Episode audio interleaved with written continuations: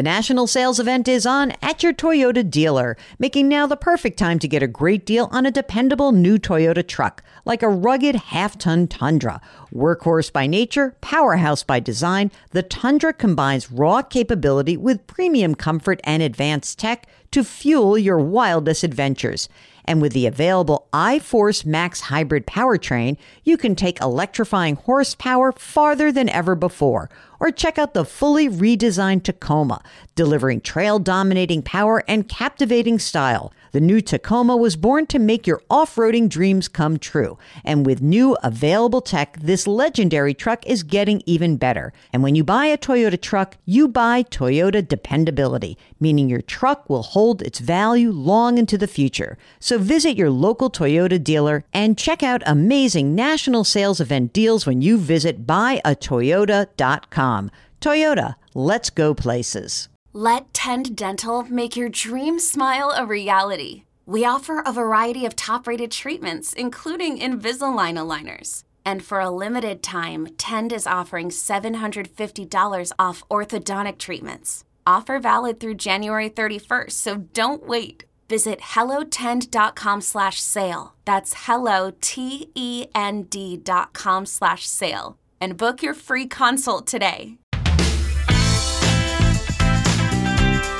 Welcome to the Jill on Money Show. It is Thursday, October 6th. And for those of you who atoned for your sins, I hope you had an easy fast.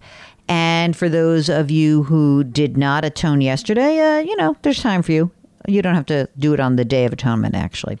This is the program that tries to answer your financial questions if you do have something on your mind if you are worried about markets ups and downs, if you're thinking about what's next in the entire student loan universe as the FAFSA form is available this week, we'd love to hear from you. All you need to do is go to our website, jillonmoney.com, and click on the Contact Us button. You write your question and then let us know if you'd be willing to come on the air marked as everything else. Now, right next to the Contact Us button, there's a new additional button and that button is very easy. It's it's just a little quick take poll button. That take poll is exactly two questions. It probably will take you 15 seconds to take the poll. We ask you to that to do that because it's going to help us craft some new content for you guys and we want to really make sure we do it with you in mind. So, as always, you guide us. While you're poking around the website, don't forget to pre-order my new book. It's called The Great Money Reset. Change your work Change Your Wealth, Change Your Life. Yep, you can pre order the book and you're going to get a special invitation along with that pre order. So go check it out. It's on the website on jillonmoney.com. Okay, so we are going to answer some questions today, things that you guys have written in about. This was so awesome because last week someone wrote in and basically said, I retired in 2019. And then she and her husband went off for like a couple of years. They traveled full time. And then she's like, okay, we're done traveling now. We want to know whether we should buy a home. And according to the calculations, Nancy says that they can afford a mortgage of $1,500 or less. All right, that means the mortgage and taxes, insurance, and all that. Okay, so they've got equity in the home, but they didn't give us a lot of numbers. So I said, Oh, please write us back. And you know what, Nancy, thank you so much because not only did you write back, but you also sent us pictures and they had fantastic pictures. It's a great travel log, so it's amazing. Um, they went all over the country. Nancy Wright says, Talk about the go go years. It's been fantastic. So many different experiences. It takes a lot of planning. Thank goodness for Google Maps and the internet. And you have to love road trips and spending time together. Okay, so now she and her husband, they're in their 60s, late 60s. She's 66, he's 67. They've got income of about $97,000 and a lot of pension. There's an annuity, there's Social Security, there's no debt. They've got $180,000 that is liquid from the sale of their home. So $40,000 is in cash on top of that, $60,000 in a Roth IRA, 160,000 in a traditional IRA, and they've got $50,000 in an HSA. Okay, so here's what Nancy writes We're not using any of the investments, and they need about $6,500 a month, which the pension and the fixed annuity and the Social Security cover. The only problem is that the annuity and the pension don't have an inflation adjustment, but Nancy's plan is she'll use the investments to make up the difference. Okay, so she says, I'm a big budgeter with every dollar. If we stop full time travel, we could allocate approximately 22 to $2,600 a month for home expenses, which would be mortgage, taxes, insurance, and utilities. So she had previously said 1,500. Now it's 2,200. Okay. We don't have an extravagant lifestyle. We're healthy. We would like a smaller home. And we want to buy one. We're going to wait till maybe next year or maybe 2024. And so she goes, when the time is right, does it make sense to put down as little on a new home to make the budgeted principal interest and keep the rest in cash from the previous home sale liquid? So, oh, and she also has 20 grand in I bonds, which is great. Okay. So here's what I think, Nancy. I think that if you've given this some thought and you're looking around, as long as you stay within that budget of you know $2200 a month let's call it or 20 22 to $2600 then you want to put down as little as possible and stay liquid. If you came upon a great house right now then maybe i would pull the trigger but I might do so with an adjustable rate mortgage and know that you could refinance sometime in the future. I just think that you want to stay liquid. As you said, you don't have a ton of money in savings, but you've got a good cash flow, and the more money you have in savings, the better. So I think that we'd really have to see what is the price, what is the interest rate, and if you can stay within your your budget, then go for it. It's good. You can you can pull the trigger. Next question is from Karen, who loves the podcast. And she says, I have learned so much by listening.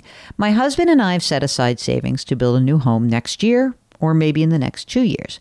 We will sell our current home. We're going to invest the proceeds along with $150,000 that we have in a savings account. That account is only earning 2% right now.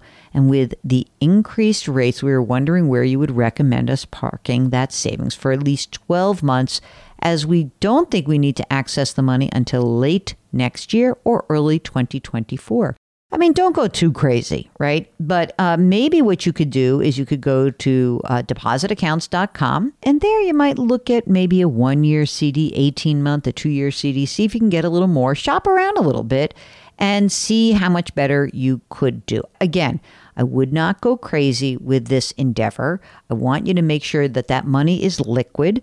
And as long as it is liquid and it's available to you, I don't really care if you go for a slightly longer CD, even if it means you have um, a fee to get out of it. But, you know, keep it simple, nothing too crazy. Bill writes, You've helped me before. Thank you so much. I'm retired. I'm in the 12% tax rate. My adjusted gross income was $28,000 last year. If I were to convert $200,000 from my traditional IRA to a Roth IRA, does that push me to the 24% bracket? Or do I stay at 12%? Okay, so I'm presuming that you are single, Bill. And if you are single right now, if you have a you know $28,000, you're in the 12% bracket, you're right. But as soon as you convert that money Whatever you convert pushes you up into a law, a, higher tax bracket. Okay, so if you were single, the top bracket that you would be pushing, you converted this all at once, this two hundred thousand, you would actually find yourself in the thirty-two percent tax bracket. If you're married, it would be the twenty-four percent. Now, what I would suggest is that if you want to convert this money, maybe you start doing this a little bit at a time. And then you can maybe stay in the 12%. So again, if you were married filing jointly, the top of the 12% bracket this year is 83,550. If you're single, it's 41,775. I would really try to keep doing this a little bit at a time. That 12% bracket is just delicious. And uh, I'm not sure I want to go beyond it. So see if you can stay within. And if you have follow up questions, let us know. This question is from Karen who writes, I've seen you many times on CBS, but lately been trying not to watch too much TV about the market. I know it's hard. My husband is having a hard time with the market doing badly, and he is at the point of taking out our money from our account and putting it into a CD. Our financial advisor suggested we wait it out and has shown us lots of reports and charts to prove that in the past how it does come back. But my husband is so, so worried. Like I said, He wants to take it all out and put in a 3.5% CD for some period of time. We like our advisor. He can't stand to watch our money go away daily. Uh, he doesn't listen. Can you help with suggestions? Karen, I would love for you and your husband to join me on the air and talk about this. I just wrote about this um, recently because so many people are feeling freaked out. And, you know, it depends really what you own. Did you have too much risk in this account? If that's the case, then maybe your husband is sort of right, meaning that some of the money is uh, has too much risk. But if there's a way for us to look at this this situation from a broader perspective, I'm hopeful that we can convince him to stay invested for some period of time. Now, by the way, if you guys have pensions and social security and it's plenty of money for you just in terms of being able to weather the storm, then maybe it's not so bad if you reduce the risk. But it has so much to do with your specifics. I'd love to hear from you, and I'd love to give him a chance to just come on the air and vent. I promise I'll hold his hand, I'll hold your hand. If any of you are feeling that way, we'd love to make sure that we can quell some of that anxiety. Jerry writes, if we want to quickly drive inflation lower, someone should tell consumers to stop spending by 10%. That is so true. For families who can afford to do so, um, maybe 50 million, according to Jerry's estimates, inflation could decrease in as little as 45 to 90 days. It's obvious. I haven't heard you mention the solution whenever you've been on TV. Your thoughts? Yeah, I mean, listen, part of the solution is that everyone spends less money. And then, um, yeah, that's the demand side. Unfortunately, that's just really difficult to convince people to do. so, yes, everyone stop spending money. It will help, but Jerry, we've got a we've got a long road ahead of us if that's our solution because it's very difficult to do that. Okay, Jacqueline writes, I love the show. You've increased my financial literacy and confidence after my divorce. All right. Okay. About a year and a half ago, I bought a home. I paid $845,000 in the Chicago suburbs. I was able to make a cash offer using a margin loan against my Schwab brokerage account. My financial advisors, whom I like and trust, recommended that I begin considering replacing the margin loan with a mortgage some time ago. I suppose I didn't see the urgency of this until about one month ago, and that's when interest rates started going through the roof, including the rate on my margin loan through my own contributions and the sale of some poorly performing bond funds, the margin loan is now down to $338,000, and I'm in the process of obtaining a mortgage for the balance. I've been approved for a 30 year fixed rate at 5.625%. I could take the cash value of my life insurance policies, which would net about $256,000, and bring the margin balance down to 82,000. Wow, this is interesting. Should I take the mortgage or cash out my insurance policies? My family members, this is important, gang. My family members will not be in need of the life insurance. My two children have significant trust funds and will also have significant inheritance from their father. Oh, ho, ho. Okay. My house has been appraised at just over a million dollars. I'm reluctant to come on the show because I know my spending is out of line. All right, don't worry. I mean, listen, I'm not judging you, okay? She goes on and says, I'm in the process of reining it in. I don't want to be lectured about it on the air. she says she'd be lectured in private, though. I'm not going to lecture you. Okay. So here's the deal if your kids don't need the life insurance, then yeah, I'll tell you what, I would blow out of that. Now, one thing to remember those life insurance policies, when you cash them in, could cause a tax event. But if they don't need the policies and you don't need the cash from them, yeah, why not?